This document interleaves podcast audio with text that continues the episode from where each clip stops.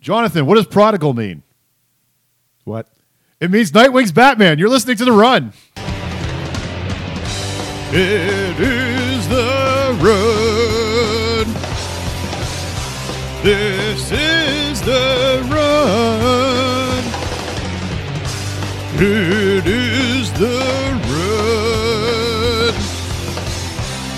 Run. The Run Podcast.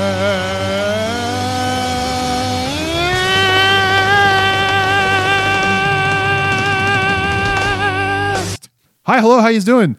I'm your host, David Boyce. This is The Run, a comic book podcast about runs, be it creators, characters, or sagas. With me, as always, Jonathan Kovacs. How are you? I'm good. I'm just glad I finally made it into the uh, intro for an episode. Oh, well, lovely. Uh, Chris is on a spot, you know. Yeah, Chris is still out on assignment.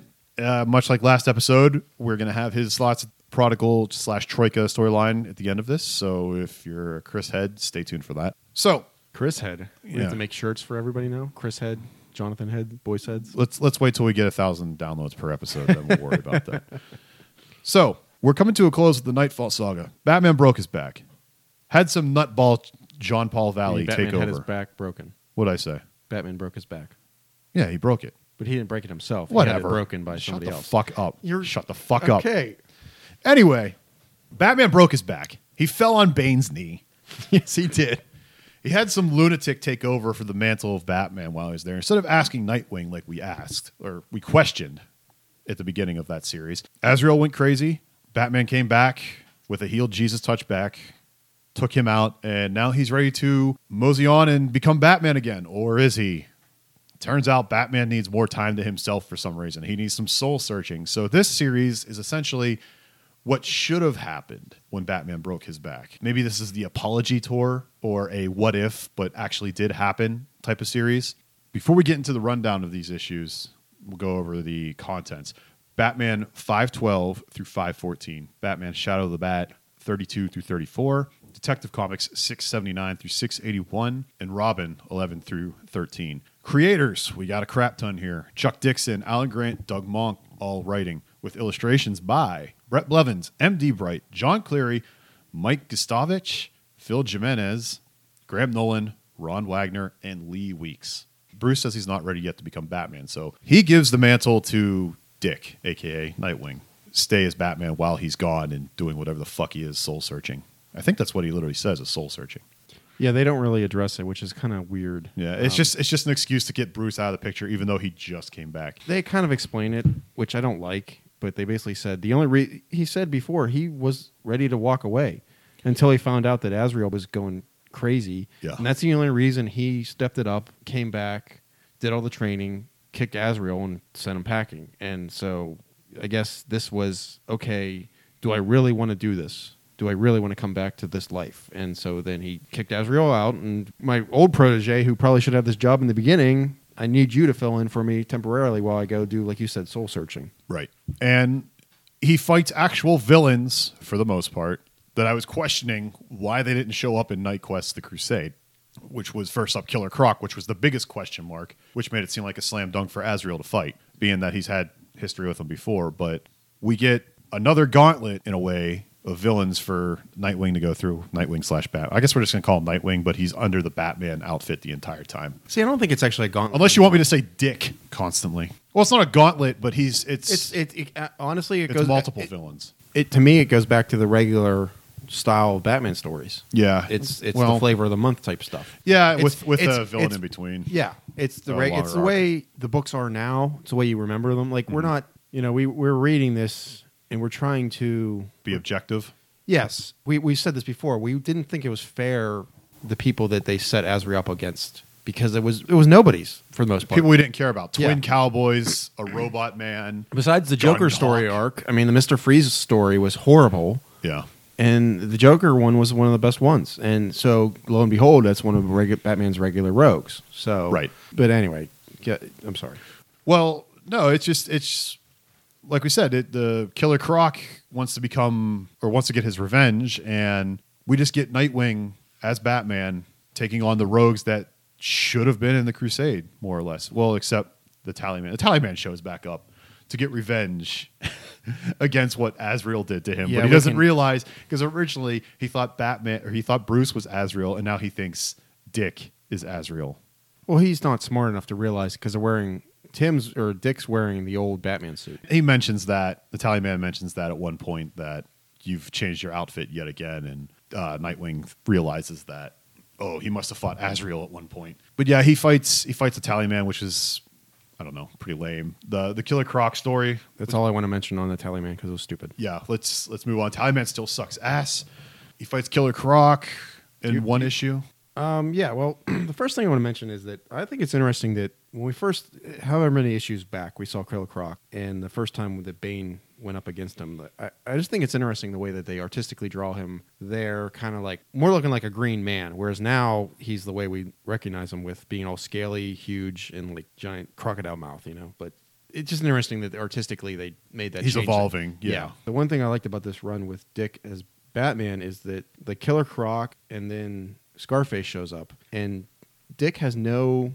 He doesn't know who these characters, these villains are. Which yeah, they I, showed I like, up while he was Nightwing yes, in his own town. Yes, I really like that he fresh to these characters, and it's a better perspective than Azrael being fresh to the characters, because like Dick's like almost concerned that he doesn't know who these people are. Right. Whereas Azrael doesn't care that he doesn't recognize the rogues. He has a different way of taking on the villains, but it's a more upbeat Batman book because Nightwing was always, I wouldn't say whimsical, but he was more upbeat than Bruce ever was. Bruce was always the grim, brooding guy, while when Nightwing was Robin at the time, he would be more cheerful because he was a fucking kid. I mean, now he's just a young adult. He's got a different take on Batman, but you can definitely tell that by the way their dialogue is. He's way more uptight. He's he's kind of cheeky with Robin at times. He even calls him chum. It's like just Adam West. Again, like we I mentioned last uh, episode, they just continue their I don't want to say banter, but the, their relationship they had when they were out running around as Nightwing and Robin. It continues during on, Night's End. Yes, it just continues again here as Batman, and so it creates a better dynamic duo between the two of them actually, yeah. because they're they're talking all the time, and they just have a, a different relationship than Bruce does yeah, with Tim. They have a better rapport. Yes, yeah. I don't want to say better. It's just a, it's it's a different relationship, and so it's the same. People can have relationships with different people that are still positive. It's just that. The relationship you and I have on one-on-one is a little bit different than the relationship you have one-on-one with Chris. And it's just the fact that they that relationship didn't change at all because Dick became Batman. Now it's it's just the same that it was before. Right. Did you have anything to say about the Killer Croc stuff? No, I mean, they basically go around. Killer Croc just try. He's all healed up from Bane breaking his arms, and he's just trying to retake his position as a, a crime enforcer, I guess, or a crime boss, and he just starts to actually kill a bunch of thugs. Uh, the only interesting, other couple of interesting things is they reference early on here that Dick is apparently still shaken from an, an episode years ago whenever Two-Face got the jump on Batman, I guess. Yeah, that's that's the part I didn't like about this. There's and a... Well, yeah, and I, I, I'll reference that in a little while, what I think, but they, they mention how like he's still shaken by this thing where you know he saved Bruce, but somebody else died, and... It kind of gets annoying how much they reference it. In my opinion, we'll get to that a little bit more. But also the fact that at this point, Jim Gordon is like, they the mayor and him are like surveying some damage from the Azrael. bridge fight. Yeah, and the mayor's still hard on for Azrael. And Gordon he's become is, more of an authoritarian. Yeah, yeah. And, and Gordon is really starting to question his relationship with Batman because now he just doesn't understand what's going on. Right. After yeah. that, and then when... Nightwing comes in to talk to him later. He already knows that that's not Bruce either. The yeah, he rec- he's, he and now he's just, knows as a third Batman, and he's just completely fed up with it. Yes, but yeah, they have. I mean, the first thing is we mentioned Killer Croc. Just they they take care of him easily. It's just a nice follow up to seeing what the hell actually happened to him.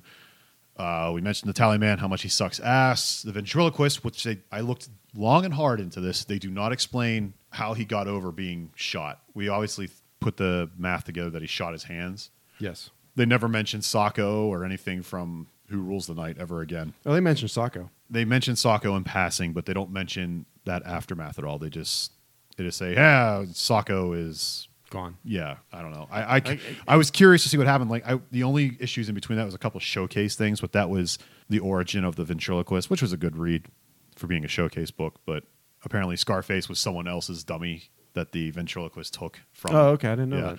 someone else made a ventriloquist dummy in prison, and he was kind of a little insane as well. And the ventriloquist himself kept taking Scarface and talking to him while he was the his cellmate was asleep. And over time, he bashed the cellmate to death with the dummy, and he escaped. Okay. Yeah. So. That's interesting. But after, let's see, Tally Man, Killer Croc, they fight Ratcatcher, which was kind of a weird one, but I know he's a Batman villain.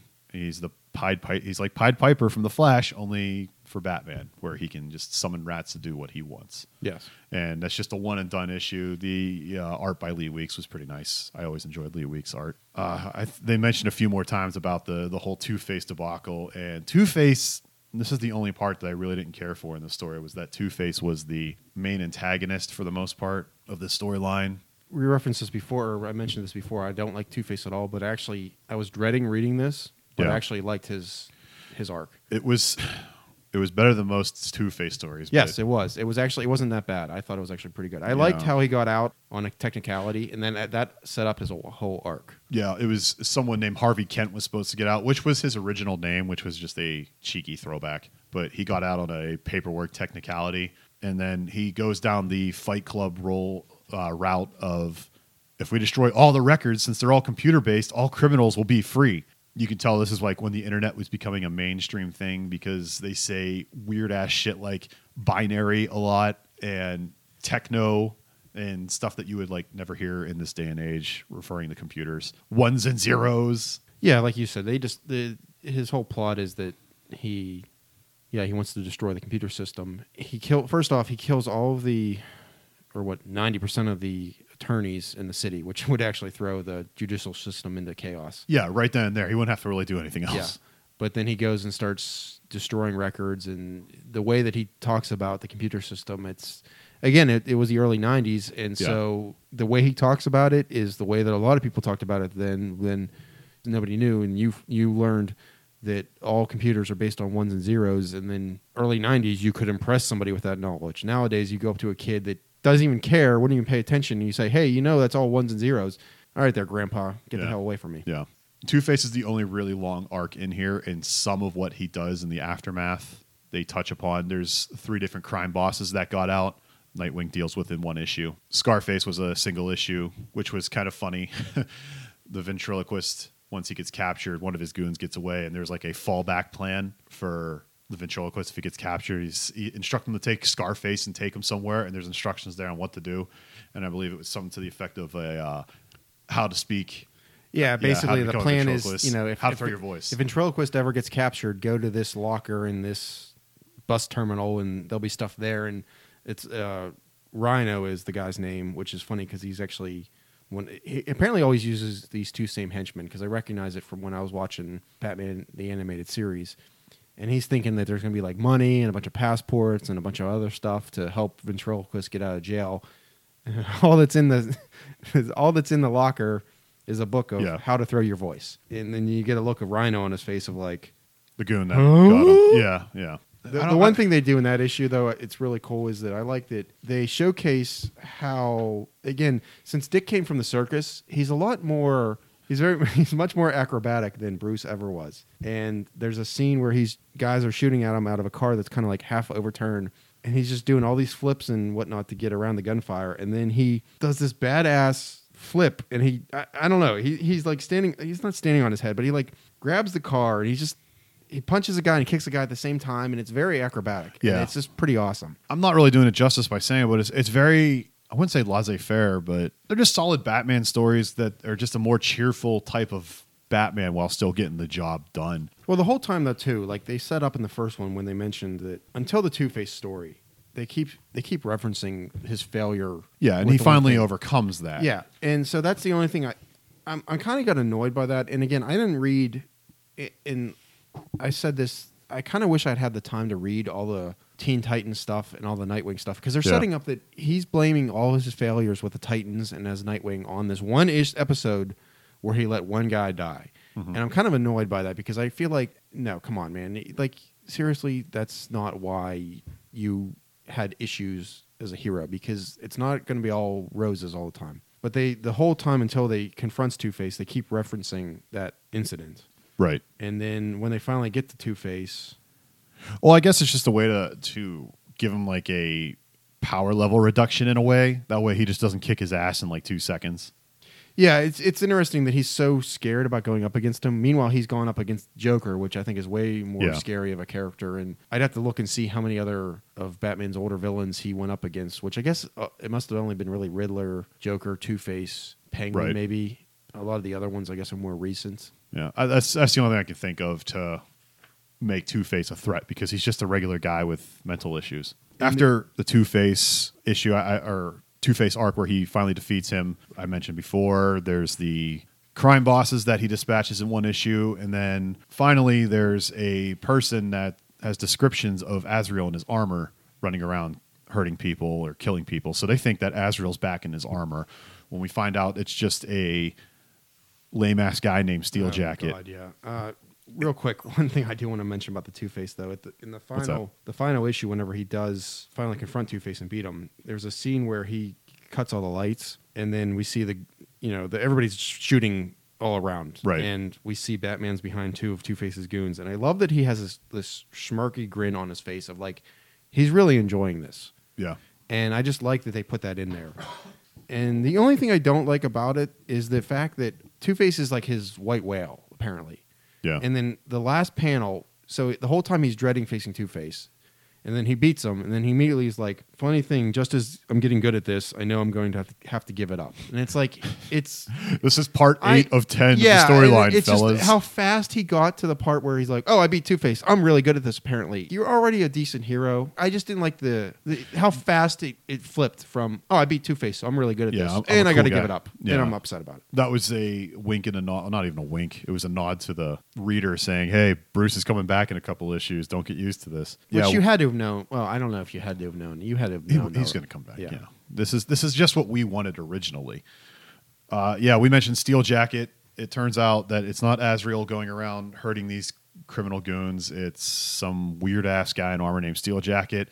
And we actually get a follow-up on Jean Paul. Robin's chasing his, the Steel Jacket character down while uh, Dick Night, thinks Night, yeah, Nightwing thinks it's Azrael, but he finds that Azrael's in a homeless shelter somewhere, and when he goes to confront him, Azrael freaks out, and Dick's just like, it's not him. We're we're, yeah. we're still not going to bring him to justice. We'll just leave him on his own. Still, this guy that's mentally unstable, whatever. Robin takes down Steel Jacket. Bruce comes back to finally take the mantle. I'm ready now after all this stuff, and they finally explain why Bruce didn't give the mantle of the bat to Dick when he should have. Yeah, because I guess apparently it, it was all those problems he was having in his own Nightwing book. Yeah. What they're referencing, which doesn't make any sense. The one thing they did do, which I really liked, and I don't know why I never thought of this. I blame it on the Adam West show, because they'd always say Dick was his ward. Mm-hmm. And for some reason, I didn't really know realize that Bruce actually adopted Dick. Maybe because they never actually addressed it that often. You don't really see their... You never see them out of the costume interacting as, not that they have a normal life, but as father and son or right. whatnot. And so there's a very, uh, there's a very it's like strict touching dad. moment. Yeah. yeah, it's like strict and, dad to son. And he didn't want to put his son, so to speak, in the line of fire. And he's basically saying, you know, a distance grew between us. I left so many things unsaid. I handled it all wrong. But that's the way it always is, isn't it? And Dick's like, I don't know what you mean, the way what always is. And he's like, between father and sons. Yeah. And so, you know, Dick was a little upset that he had to give up the mantle again because he was getting good at it. And basically, as soon as Bruce says, it's my fault because of, like, you you leaving, whenever he left being Robin and went off to lead the Teen Titans and become his own man, it really was all, you know, Bruce is basically saying it's all my fault. Yeah. That, I, I don't know what, but he's just saying that it's his fault. And then as soon as he, that's whenever he's like, okay, yeah, you can have this back. I'm going to go back to being Nightwing and whatnot. And I don't know why I never thought of that until recently, but it's not that often that we get those touching moments between Bruce and his, his kids. Yeah. Deep down, he didn't want his son to be in danger. Yeah, and I'm going to say that, honestly, like I said, I, I uh, just got the, the Blu-ray version of the animated series for Christmas, so I went back and was watching a lot of them. In the earlier episodes especially, that more warmth between the two characters was conveyed a lot more, I noticed. Yeah. And I don't know why they conveyed it a lot more in the cartoon than it was picked, than I can see could see it in the comics. I don't know why that Different is. Different creative team and I also guess. motion. Probably. Animation helps. And that, and that was also one of the things that helped me realize their relationship. Like they said, that they were father and son, basically. So, I, I don't know. So, Batman takes the mantle back from Nightwing. Nightwing becomes Nightwing again. And Batman gets a new costume, which I could not figure out for, I don't know, two issues, what was different about it. Because Kelly Jones... Now, Troika is the follow-up to this, which is the epilogue to the epilogue, which is only four issues. And it was one of the other characters I begged for for Azrael to fight. It was K G Beast was one of the was the main bad, baddie of that, which he's one of my favorite Batman villains. Yeah, and they they set this up. I didn't realize that they were going to set up. Yeah, in early, this one issue, Robin, they they started having these Russian, Russian guys. Eyes, yeah, guys go around threatening people. And Robin's girlfriend's aunt and uncle, I guess, are Russian. Yeah, and they threatened them. And then yeah, protection. Yes, with protection. And yeah. then there's a ma- uh, a panel where they have the leaders of this troika, which I guess is a, a word for. Did you look that up at all? Family. Okay. Or Trinity. I'm sorry, Trinity. Oh, okay. Sorry. Because um, yeah, I guess there's only three of the bosses, but then K G Beast is their enforcer. Right. And they and want to set up protection also, basically for, or not protection, but they they want to nuke Gotham, but they also want money. Well, that's a different plot, but I'm just saying that they yeah, they set it up. Descends. Yeah, they. They're basically running protection rackets. Yeah, they threaten Lucius Fox and they kill a couple Wayne Corp. Yeah, which was, I'm like... in a drive-by in the middle of the day, which is the part to just set up for Troika, I suppose. Yeah, I, it's just, I love it's how just, lawless Gotham is. Apparently, they threatened Wayne Enterprise. They threatened, like you said, Lucius Fox. No, we're not paying you. Get the hell out of here. I'm like, all right, we'll and, just kill these guys. Yeah, the and then they walk out. They get in the limo and he's like, that didn't go well. Do it. And then the guy just guns down the poor innocent security guard. It's broad daylight. Yeah. What a bunch of ass. I mean, granted, they always are assholes, but I'm like, right. Holy crap. And then the, the thing I love the most is apparently they don't call the police yeah. to tell them that these guys shot our security guard. Gotham G C P D is useless. Yeah. But this is all the fallout from that. Because this ha- that happened during Prodigal in yes. like a couple pages. And Batman has a new suit, which is all black. It's not it, blue. It's like dark. Is it all black? Yeah, it's okay. all black, just like the Keaton outfit. Uh, his previous outfit was gray and bluish, kind of black. He's also got bigger... See, this is the thing, though. With Kelly Jones, it's really hard to tell his outfit because he has such a distinct and different style that you had to read the next couple issues to figure out what was actually different since he draws Batman like a vampire ever since that Elseworld story he drew years ago. yeah. And I was like, eh, he has bigger ears. I don't know, but everything's black. His gloves and boots are black, so it looks like he's wearing a onesie. With okay, the I couldn't belt. tell if it. I couldn't tell if it was all black or yes. if this, all these colors were supposed to be a lot darker. Right. Because I feel like in other books they convey that it's well, I guess because they do a black cape and then a gray outfit. Yeah. And that makes it easier to see. Yeah. Okay. But even that gets amended at the end of this issue where he has a different colored boots and gloves and whatnot. It doesn't look like he's wearing a onesie anymore. Yes. Yeah, it's it's just a, the Russian... Oh, yeah, Colonel Vega from The Search shows up. He's the leader of this troika. So we he just kind of vanished with A S P at one point yes. after they left England, but he shows up and he leads this troika. And they want all this money, but one of theirs defects and wants to nuke Gotham. So Batman and Robin and Nightwing all stop him from... Well, and the reason he wanted to nuke Gotham was because... And I guess... couple issues, who knows when, how far back, he had some plot to irradiate the water supply. Yeah, this must have happened way before Nightfall because yeah. they make mention of that and as well. And then he... He failed. Yeah, he failed, and then he's dying, though, from radiation sickness because he was... He was dealing with that shit stra- trying to... He strapped the uh, plutonium, whatever it was he was going to radiate with it, right to his body, and they're yeah. like, what'd you expect, you moron? Yeah, so Batman has to stop this troika as well as stopping this other rogue defector of that troika... Or and or that group, uh, as well as fighting K G Beast. Yes. And they save the day. It's a very generic but fun Batman story. I like that Robin ripped out K G Beast's eye. That was... See, I was impressed by cybernetic eye. Yeah, because yeah. Robin mentions that apparently he fought K G Beast earlier, yes. or he at least ran into him, and he was being kicked, beat up by, what, King Serpent or something? Yeah. The one thing I don't understand... Well, I'm going to go back to the fact that the D C people, everybody, is tougher because... It's kind of messed up that they threaten Lucius Fox again, and then Lucius, and at this point Bruce is in the um, in the office, and then Lucius is like, "No, I'm not paying you." So they say, "Okay, go ahead." And then K G B shoots a rocket again at the Wayne Tech Chemicals and launches a giant chemical fire, which is like probably one of the most dangerous things ever. Okay, so there's a new detective on Major Forces, and he jump, he goes in with Bullock, and they're basically running around this. The the plant's on fire, and I'm like, why would they even be in there? But they run around and they're impressed that K G Beast like can deadlift this five hundred pound barrel. Yeah. He throws it at Bullock after Bullock shoots him, and he hits him in the face, and Bullock is yeah. not dead. Yeah, that's pretty funny. And that, I realized how loud that was when I said that. That's but, okay. Okay, these people are like tougher than the average person. They have to be, because yeah. I would have been fine if they did something where he like hit him in the arm and broke his arm, and then he like hit his head against the barrel. Uh-huh. He straight up hits him in the face with a five hundred pound barrel. Oh, he's just unconscious. Yeah. Sledgehammers to faces, barrels to faces. But yeah, like yeah. the Robin fight with K G Beast, the one thing that doesn't make any sense is he somehow managed to skewer his costume with the knife he has, but he doesn't hit him in the hit him in the meat or anything. He just like cuts his suit, but then Robin grabs the eye, and it's kind of funny that he's like, oh, it's not just a patch. It's actually cybernetically yeah. into his brain. Yeah. I just ripped Whoops. it all out.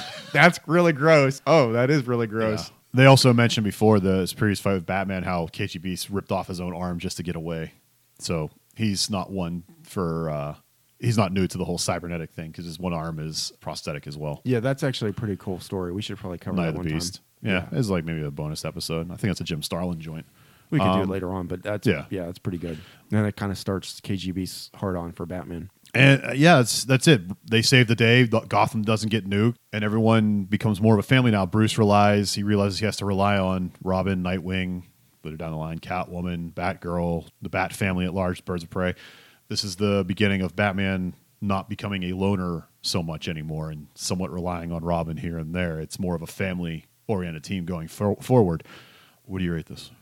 Nine. Nine? Yeah. All right. Prodigal. I, I was, I was dreading reading Prodigal. But it was actually really, really good. Yeah. It was just fun. Yeah, it was. It, it was, I like I said, I really liked that Dick had been away I for so like long. And that he, you know, three out of the major guys that we came across, Killer Croc, uh, Scarface, and Ratcatcher, he was like, wait, what? Who's this guy? What's his yeah. deal? Wait, wait, what? He's like used to the old guy, uh, old rogues. The old and guard, there's all yeah. these newer rogues. And it would have been kind of cool to have them see interact with more, but three was enough. And the, the Two-Face story was actually really good, I thought. I liked it a lot. Yeah. Um, so, yeah, I give it a nine. I, it was really good. I give it an eight. I think Two-Face is still lame. It was one of his better stories, but, yeah, all around this was fun. Art was all over the place, but that's what happens with the crossover. I, lo- I love the Jimenez. I didn't know Jimenez was on this. Uh, I love Lee Weeks' art. There was some weird cartoony anime art in that Robin book as well that I uh, wasn't a fan of. I don't want to talk about that. I, yeah. I kind of... I read it because we had to. This Steel Jacket character was just yeah. Steel stupid. Jacket was super lame. That seems he's like a poor something. man's Vulture. He's a poor man's Macross. Yeah, Macross, whatever. The Jean Paul stuff was ham-handed. Let's try to get some resolution. Bring him in, or finally. Now, see, I actually liked it whenever. Don't Dick, leave him alone. Well, I liked whenever Dick tracked him down and he was sleeping, and he freaked out, and Dick was like going to be all threatening to him, and he's like. And then Dick was like, oh, wow, this isn't the guy. And he's well, like, this is, embar- this is embarrassing. Yep. But yeah, this this was fun. This was a relief to read. This is what we should have had. And I think that was maybe part of the whole point of what we wanted originally as well. Now that you went through what you thought you wanted, here's what you really wanted. And as a replacement Batman story and what works. All right. You gave it a nine. I gave it an eight. We'll find out what Chris has at the end of this episode. The one thing I also want to say, that I saw that I noticed... And this is an artistic thing, but it was interesting that in one issue, Two-Face had a his dollar or whatever it is that was scratched out. I swear it said nineteen four question mark. Mm-hmm. Like they didn't have a date for like nineteen forty-seven or whatever. Like the, the first three numbers are clearly one nine four, and then the last number is what is that? And then the next two issues later, I mean, this is his coin that he right, flips. Right. And the next two issues later, it's like nineteen ninety-five. I realized that. I thought it was interesting that maybe it's me being a continuity thing, but like it, the fact that they should almost always show you, not show the date, so that there isn't that thing. I, I, I know it's stupid, but I thought it was interesting. That's all. Yeah. Well, you know what's also interesting? Emails. And where can you email us, Jonathan? The runpod at gmail dot com. That is the runpod at gmail dot com. Starfish Boy says, hey, you guys are talking about nineties comics. Batman has changed over the years. What is your favorite nineties-fication of a character? There was a lot of them. As in, I'm guessing he's saying like, the Spider Clone, or how Thor got a makeover with that belly shirt of his, or something like that, or or the Superman, or Green Lantern, Wonder Woman when Artemis became Wonder Woman. Yeah. There's a lot of them. Yeah, I like Captain America's armor because they just gave him power armor because it was the thing to do at the time. He was dying of a blood disease from the Super Soldier Serum, so Iron Man gave him this stupid looking bulky armor. Yeah, he ends up wearing that again at the beginning of the Secret Wars. I'm yeah. going to say the clone, because uh, yes. Ben Reilly's spider suit is really cool. Do you like the Spider-Man one or the Scarlet Spider? I like them both. I think the Scarlet uh, Spider I'll take suit. Both. I love the Scarlet Spider suit. He was my yeah. Spider-Man. I, I'll take those both. Um, I don't think there was any... I, I liked AzBats. I like the original AzBats design, yeah. Um, and a lot, like you said, unfortunately, the extreme thing, it didn't work. Thankfully, we calling Wolverine's horrible transformation part of this, too. Yeah, yeah. Okay. Anything in that the was, nineties. That was bad, but the when fact he turned, that... When he became noseless and wore oh tattered God, clothes. Yeah, that was bad. But I liked a lot of the... Even though, I mean, don't get me wrong, Cable can't carry that many guns, and there's no reason to have that many pockets on like any of the X-Men suits, but their outfits for me always worked, even though they look kind of goofy. Yeah. They weren't, they were always just right on the edge of being too extreme, but they, they never pulled anything out of the pockets. Right. But they were all right on the suit. The Avengers leather jackets. Yeah, those are horrible. I thought that was kind of cool. Captain America wearing this like belly leather jacket. It worked for some characters, not on like Black Knight. Yeah. Because he looked homeless. He grew out his hair and just had stubble constantly. Yeah. And then joined Ultra Force over at Malibu Comics. I think Captain America is like the only one that actually worked well on for some reason. I don't know why. And it makes sense, though, that they would actually do something like that so that you have some type of... Because, I mean, the X-Men at least all had their X's on the suits somewhere. Yeah. They had the badge. So it makes sense that the Avengers would should do something like that because... Just give Black Widow a fucking... jacket for no, no. reason and it, yeah. Circe. It, but I what think. I'm getting at is it, it makes Circe. sense that they had Mantis. Some type of way to identify them as Avengers is what I'm saying. Yeah, just the A logo on their shoulder. Yeah. I'm trying to think of anyone. Wasp when she turned into like an alien looking girl. Oh my god, around the Onslaught horrible. time. Yeah, that was horrible. Oh god, there's so many miss. Oh god, the worst one. What about the worst one? I think the biggest offender is probably uh, Invisible Wolverine. Woman. No, Invisible Woman. Oh come on! The I boob, think we talked. The boob about window that. is great. I think we talked about that before. But if if they came out with if awful. they if they made that as a swimsuit for girls right now, that would actually be pretty cool. I'm ugh, horn dog over here. I think I'm not saying that it didn't work I'm as sure, an outfit. I'm sure I'm, you could Google that right now. It, I'm, I'm, it didn't work as an outfit, but as a swimsuit, that's not a bad idea. Uh, um, I'm sure there's more. Yeah. The Thor one was really bad too. That was bad. They I gave, think Wolverine was the worst. I kind of liked the. I don't know. I think I liked it in a sick way. Just if he's going to become feral, yeah, he shouldn't be well, wearing... They could have made it better. And I feel like this first issue, issue one hundred, whenever it happened, he yeah. looked better. But then Joe Midoriya's art, which I, I love him as an artist, but when he drew it, he started that whole no nose trend. And it's like, that doesn't work. Did you know they never resolved that? It just came back. What do you mean came back? His nose. Oh, yeah, I know. It, like, one issue was there. And then they kind of just he was like the whole de-evolving. Thing. And then, yeah, during the whole Onslaught run, it just... started he just got it back yeah. yeah it just they just dropped it during writers like oh yeah let's just fucking forget that, which is one of the best ways to retcon something. Just ignore well, that's it the thing. Fuck like, the fans because I over. Feel like that issue of one hundred Wolverine one hundred he had a nose and then all of a sudden yeah. Midoriya draws him without one and then they kind of ran with it for stupidly yeah and it didn't make any sense. Yeah, well that's a bunch of them. I'm sure we'll think of more over time. Maybe we'll be asked that question again because I can't remember any questions we get asked after a couple weeks because I do recall the boob window talk before, but that might have just been like some nineties chat in general. Next issue. See, that's clever because instead of episode, I say issue. That's how I put them up online as well. But next issue. Uh-huh, sub. Yeah. Last last issue for this miniseries, it's going to be Vengeance of Bane two, and we're also going to look at a couple Azrael books of his own series where he takes on Bane for the second time. That's going to be the final overall and maybe some th- final thoughts, maybe our favorite moments, least favorite moments. I mean, we kind of went over them, but no, maybe I think a we quick, could do a nice little Yeah, recap. A quick rundown, just like favorite hero go, favorite villain go, something to that effect. We'll see how it goes. Uh, then we're going to have a buffer episode, a palate cleanser, if you will, just a one-shot of something. And then we're going to start our next miniseries, and I guess we'll announce it next episode to all twelve people out there. So, Jonathan, until next time. To be concluded. Hi and hello, it's Dave yet again for another episode of the post-run show with Chris, who couldn't be with us as uh, last episode, same as last episode. So, Chris, how you doing? How did uh, how'd you feel about Prodigal slash Troika, the epilogue, and the epilogue epilogue? Uh- Uh, I'm pretty fantastic. Uh, I felt pretty good about this story. Uh, Troika wasn't so good, but Prodigal was all right. All right.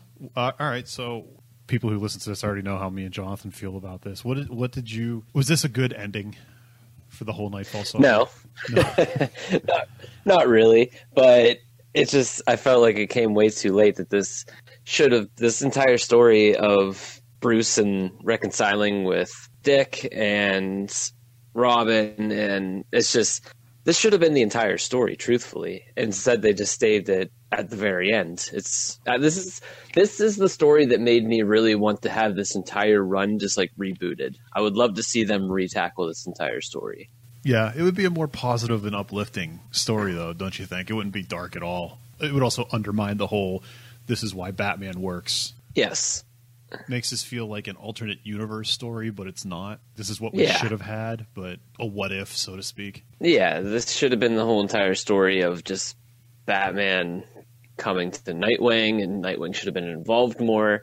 I feel like it, this the story may have been jeopardized due to corporate meddling, because maybe they're like, oh, Nightwing's in this book, so we can't have him over here, and vice versa. If you're writing this story, you would have Dick Grayson more highly involved. But maybe that's just not where the character was at the time. I'm not sure. Yeah, Jonathan was mentioned how he needed to read the Teen Titans stuff at the time to see where he was continuity-wise. Yeah. We don't know, and I'm, I didn't go down that road during uh, time between recording that and getting a hold of you, so it's whatever. How did you feel about the villains and the trials that he had to go up against? Uh, was there a story or a confrontation you actually liked? Did you just feel indifferent about it? So I remember mentioning a few episodes back how we were just kind of like, Two-Face sort of sucks. He has his one story and that's about it. Well, Robin number eleven was like, okay, this is kind of a Two-Face story I can get behind. I like how he broke into the information and he was going to be releasing prisoners and stuff. And I feel like that entire concept of him with information control behind the scenes nowadays could make for a very compelling and interesting story. Mm-hmm. But instead it was all just kind of one to two issues, one and done. And yeah. It made the Two-Face character real interesting. Like Robin eleven was awesome, but then when it continued again in like five thirteen, just because of the shift in the writing team and everything, I just felt like it kind of went downhill after that. But they had a really cool idea, and I thought that they, they could have expanded more on it. Yeah, just causing chaos by destroying the entire system. I was telling Jonathan what I thought was interesting was just how they were getting on to the internet speak. And they were saying stuff like binary and techno and whatnot. It reminded me of uh, the W W F during the mid nineties when Techno Team two thousand showed up. I don't know if you remember him, but Mister dot com. I have no idea what you're talking about. Techno Team two thousand was like a tag team in ninety-five and ninety-six. And then Mister dot com, he was at the beginning of the Attitude Era where I think he had the Disciples of the, the D O A, Disciples of the Apocalypse with him. And he comes from the web and they're going to destroy them all. And they were gotten into a shitty feud with Legion of Doom or something like that. But it just fizzled out immediately. This isn't a wrestling podcast. I'm digressing too much, but yeah. Just no, the, it was definitely like, night, like older stories about modern futuristic technology. Like Two-Face has a disc, he's like, I have a disc, but I can access these databases with it. It was just like, you look at technology compared to today, man, it's like a U S B drive at best. Nobody uses a disc, come on. Yeah, he has like a he has a fourteen point two megabyte floppy disk. Yeah, it's like a Commodore floppy or something. Yeah, it's, it's pretty funny. Yeah, the, I mean, it was different from the regular Two-Face stuff, but I still felt it was kind of generic, and it, of all people to be afraid of, for we were talking about how Dick was afraid of Two-Face because of when he was Robin, he fucked up. Yeah, he's, he's fighting I monsters like Killer Croc, which I would imagine yeah. is more terrifying. Absolutely. I mean, Killer Croc's legit eating people. I just, it's just this to- this story has like a lot of good ideas. It's just such a terrible execution. Like, you know, when Killer Croc's doing his thing, they just happen to be, by coincidence, they see this boat, and they're like, oh, it's kind of late for a boat. Let's check it out. Yeah. Oh, there's Croc. Or what the fuck was it? It was the computer. They just go to the back computer, and they're just like, oh, yeah, it's Two-Face. Like, the back computer's like, let's just ask the computer, and the computer's like, here's the answer. It's it's like, what the fuck is going on? Yeah, were you and like, how did Two-Face even get released? I understand like the disinformation thing. Like I said, I like that idea, but at the same time, this motherfucker's the former district attorney with half of his face guard, and they confused him with somebody named Kent instead. Any guard has to be like, oh, wait a second. Yeah, the, he's pretty no, he's pretty uh, notorious. You would think that, wait, you're being free? It's like if Charles right. Manson got out on a technicality and they're like, oh, well, all right, here you go. There's not going to be one prison guard being like, oh, I don't recognize that person. Sure. That's that's funny now that you think about it like that. that is... Charles Canson? Yeah, that's me.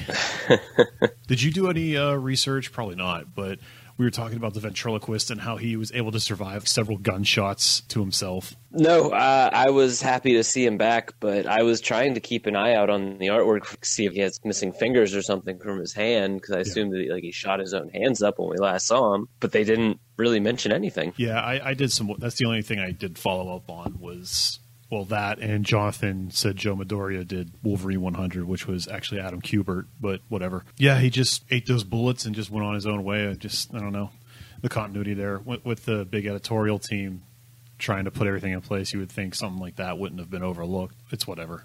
Anything else struck your fancy about Prodigal or anything worth talking about that we may have missed or you wanted to just add upon? I just, I really did enjoy the ventriloquist story as well, especially when ventriloquist throws the Scarface dummy down and guy goes for the contingency plan, and it's a how to throw your voice book. Yeah, yeah, that was a good gag. Yeah, Tally Man came back. Yeah, that he, was a surprise. Were you were you shocked in the "Are you fucking kidding me" type of dealie? Yeah, because I'm pretty sure I mentioned, and eh, we're never going to see this guy again. Well, I stand corrected. It feels like Tally Man was put. They were trying to push him as one of the newer villains, I suppose. Nah, he still sucks just, ass. Yeah, it was not that great. And then, well, don't even get me started on Steel Jacket. Oh yeah, let's let's, let's talk about Steel Jacket. How lame was he? The whole fake Azrael sighting or whatever they called it. Fucking terrible. What the fuck am I reading at this? It just felt so disconjointed.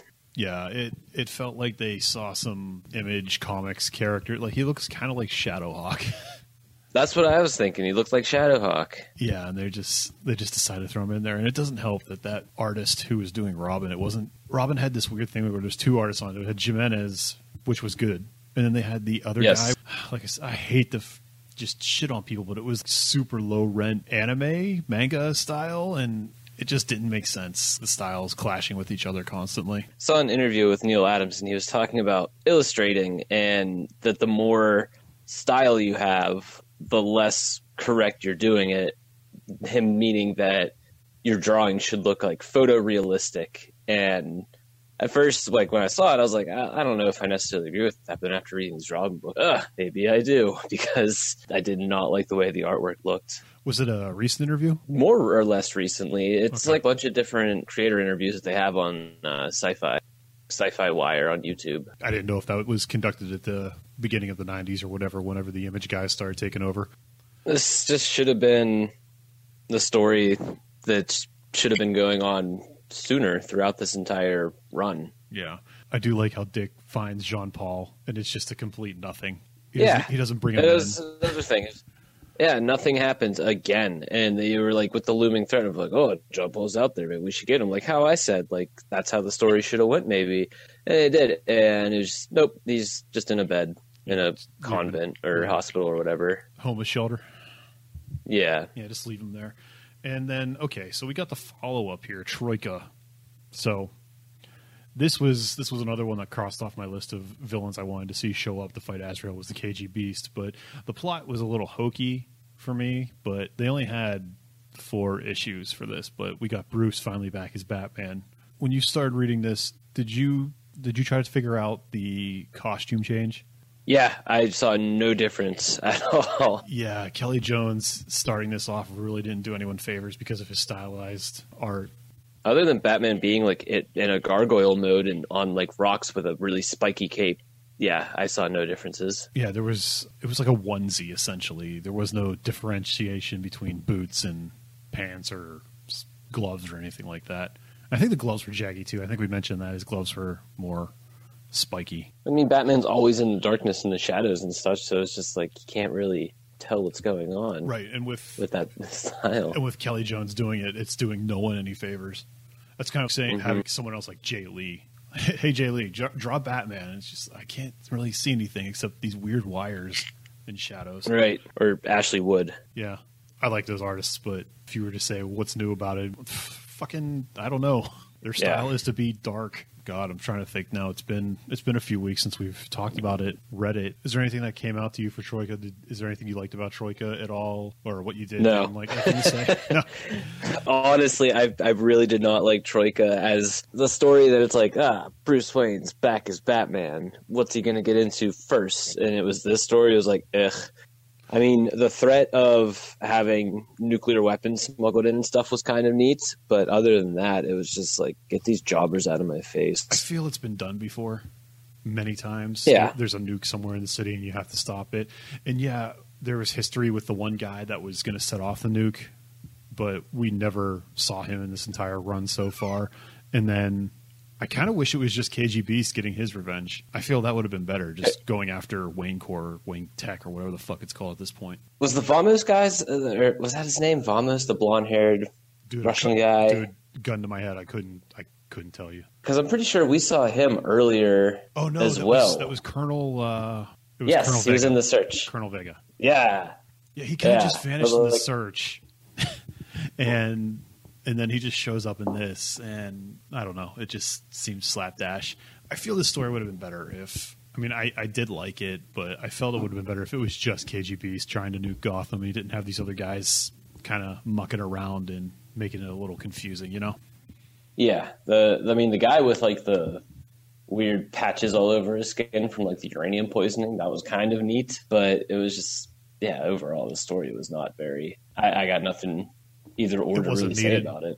It wasn't really needed, yeah. You feel? Yeah, this was just yeah. the, the, the final bridging point, I suppose, for Bruce to come back and take over the mantle. Just a foundation for what's going forward, as well as showing off his new costume, which then immediately got changed within three issues or something like that. Like at the beginning of Troika, he's has this new outfit, and then at the end of it, it's just, all right, well, now I got a new, newer outfit. And with that, do you have a rating for this? So if we're separating Prodigal and Troika from each other, Prodigal, I would go with a seven. Uh, I just don't like the way it was written and with the overall story, but, but on its own merit, it's not too horrible. Um, I think there's, it's just a, it's like a foul ball. I don't know. Well, That's you also, you probably also read it a little bit later than us, so you didn't get the breath of fresh air compared to me and Jonathan after putting up with the Search and the Crusade and Night's End and all that nonsense that was just really bad. It was just a, anything is better than this by the time we get to it, you know? Yeah, I, that could be exactly what I was experiencing as well. I mean, you got um, to read, you got to be fucking Mister Miracle in between this, I'd imagine. So you've, probably yeah. have a little bias there because you read something amazing as Mister Miracle and then you come into this and it's just like it's it's, it's it just doesn't play. Yeah, I I was trying to take the best bits from it and they had a lot of good things in it, but just as a whole I feel like it was a miss. But I would still recommend it as opposed to some of the last couple of volumes we've been reading. I think you should just kind of maybe skip to this one after. It's like skip all the search and everything. Just just fucking skip the search and go right to this one. So what you're what you're saying is after Who Rules the Night, just read this. Yeah, go right there. Well, you said you said Prodigal by itself is a seven. What would just for shits and giggles is it? Uh, what would you rate Troika? Troika, just to not shit on it completely, I'll say one. You would rate this better than Lake of Fire or The Surge, um, or worse than those, I should say. Yeah, just because I didn't think it was that good. It just it wasn't that entertaining to me at all. So I'm not going to do the math because I've had a little bit of whiskey here, but we got to do it combined because that's what me and Jonathan. Jonathan had it at a nine. I had it at an eight. What about you? So this would be what? Five? Both of them together. Yeah. I would say, yeah, I mean, yeah, if you put them together like that, I would just say a five or a six. A six, I guess. We'll go with six. Okay, six. So yeah, altogether we got that. We got Prodigal and Troika at a seven point six. Yeah, you were the one that didn't really care for this too much out of all three of us. Uh, oh yeah, the email question. It was fuck. What was it? Nineties revamp characters. Was there any nineties char- characters from the nineties that got revamped that you really liked their design wise? Hmm. Uh, I don't know about design-wise, but Cardiac from Spider-Man. I liked it. I liked him. He showed up uh, recently in Dan Slott's Spider-Man, like right before the Spider-Verse stuff. And yeah, like four they years didn't, ago. Yeah, and they didn't redesign him at all, and I thought that was fucking awesome. Because yeah. what I think it was Eric Larson who was drawing him that I thought yes. was really cool. three sixty-one, if I recall. No, that's Carnage. Yeah, and I, I, and I think it was Bacalo who did the run currently with like Cardiac uh, being running his own like underground health clinic or whatever. And, yeah, yeah Slot did some cool. cool stuff with Cardiac. I think that was Hubert. Hum- God, I can never fucking. Yeah, Humberto Ramos. Ramos. Yeah, I think that was him. Yeah. Um, yeah, their styles are similar as well. Yeah, Cardiac's kind of uh-huh. cool, but it's just his his stupid. He's got the pouch syndrome, where he's got the dumb leg pouches around his thighs and stuff like that. Yes. Hmm. Revamped. Does the Savage Dragon count, considering that he's kind of a different character altogether? Well, in the nineties, he was always the same, unless you're talking about. I mean, like you have Dragon now. Now it's Malcolm. Yeah. But we're we're talking about like the, the insane, like the boom of the nineties. The the guy emailed in saying how essentially every single character went through some type of change. You had the, the leather jacket Avengers, or Teen Tony, yeah. the clone, Thor with the stupid belly shirt. Ooh, yeah, that Thor costume. There's a, yeah, there's a th- the thing I just remembered. The thing from that we talked about, the Missus Fantastic with the or Invisible Woman. Missus Fantastic, listen to me. We t- we were talking about the Invisible Woman. With the boob window, I just remembered that Wolverine fucked up. Four boobs. Uh, right. Yeah. Wolverine fucked up Thing's face, and he wore that bucket for no reason. Uh, I mean, I guess with anything that like the nineties changed going towards today, and I don't even know if it really. Uh, I'm, I'm behind with like my current issues and stuff. Would be like the X-Men, the blue and golds. They've still kind of Jim Lee stuff. A lot of people. Yeah, like they still kind of retain that style. It's obviously been changed a little bit, but yeah, you know, Cyclops. If you see Wolverine in a book, yeah, yeah Cyclops, Cyclops just you know, he's always back. Got this. Well, no, he's he's he's got the nineties look back now.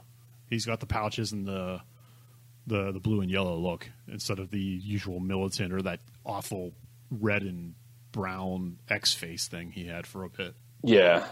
But I don't know. I'm, like I said, I'm behind. I read Marvel Unlimited, so I'm on a six-month delay. Yeah. And I just saw one of the X books where it's – I can't remember what X-Men book it is, but it's Jean Grey, Iceman. It's the you know the original lineup, but apparently Cyclops is dead, and there's X-Men a young Red. – it's not Red, but it was a continuation after Red, I believe. Oh, but okay. it's, it's uh, Phantom X's body with Professor X's mind. That fucking rules. Yeah, I was just like, this is, seems kind of fucking awesome. Yeah, well, it's better than the Red Skull, I guess. Yeah. All right, well, uh, that's going to do it for us. I'm surprised Chris didn't say Captain America armor like I mentioned earlier. Maybe you never mm. read any of that stuff. Um, so, not yet, not really. Yeah, next episode is going to be Vengeance of Bane and couple issues of Azrael where they get a rematch. Bane and Azrael got a rematch, and then after that we're going to have our special little one shot, and then our next miniseries will be announced. So, Chris, until next time. To be continued. Wow, you stuck with the show to the end. This show is produced and edited by me, as well as those oh so lovely vocals were by me. Also, a special thank you to Kimberly Lee for the show art. You can see more of her work at kimberly lee art dot weebly dot com. If you truly enjoyed this, please share it and tell a friend and vote us five stars on whatever podcast platform you use, as that would help us out tremendously. Thank you so much for listening.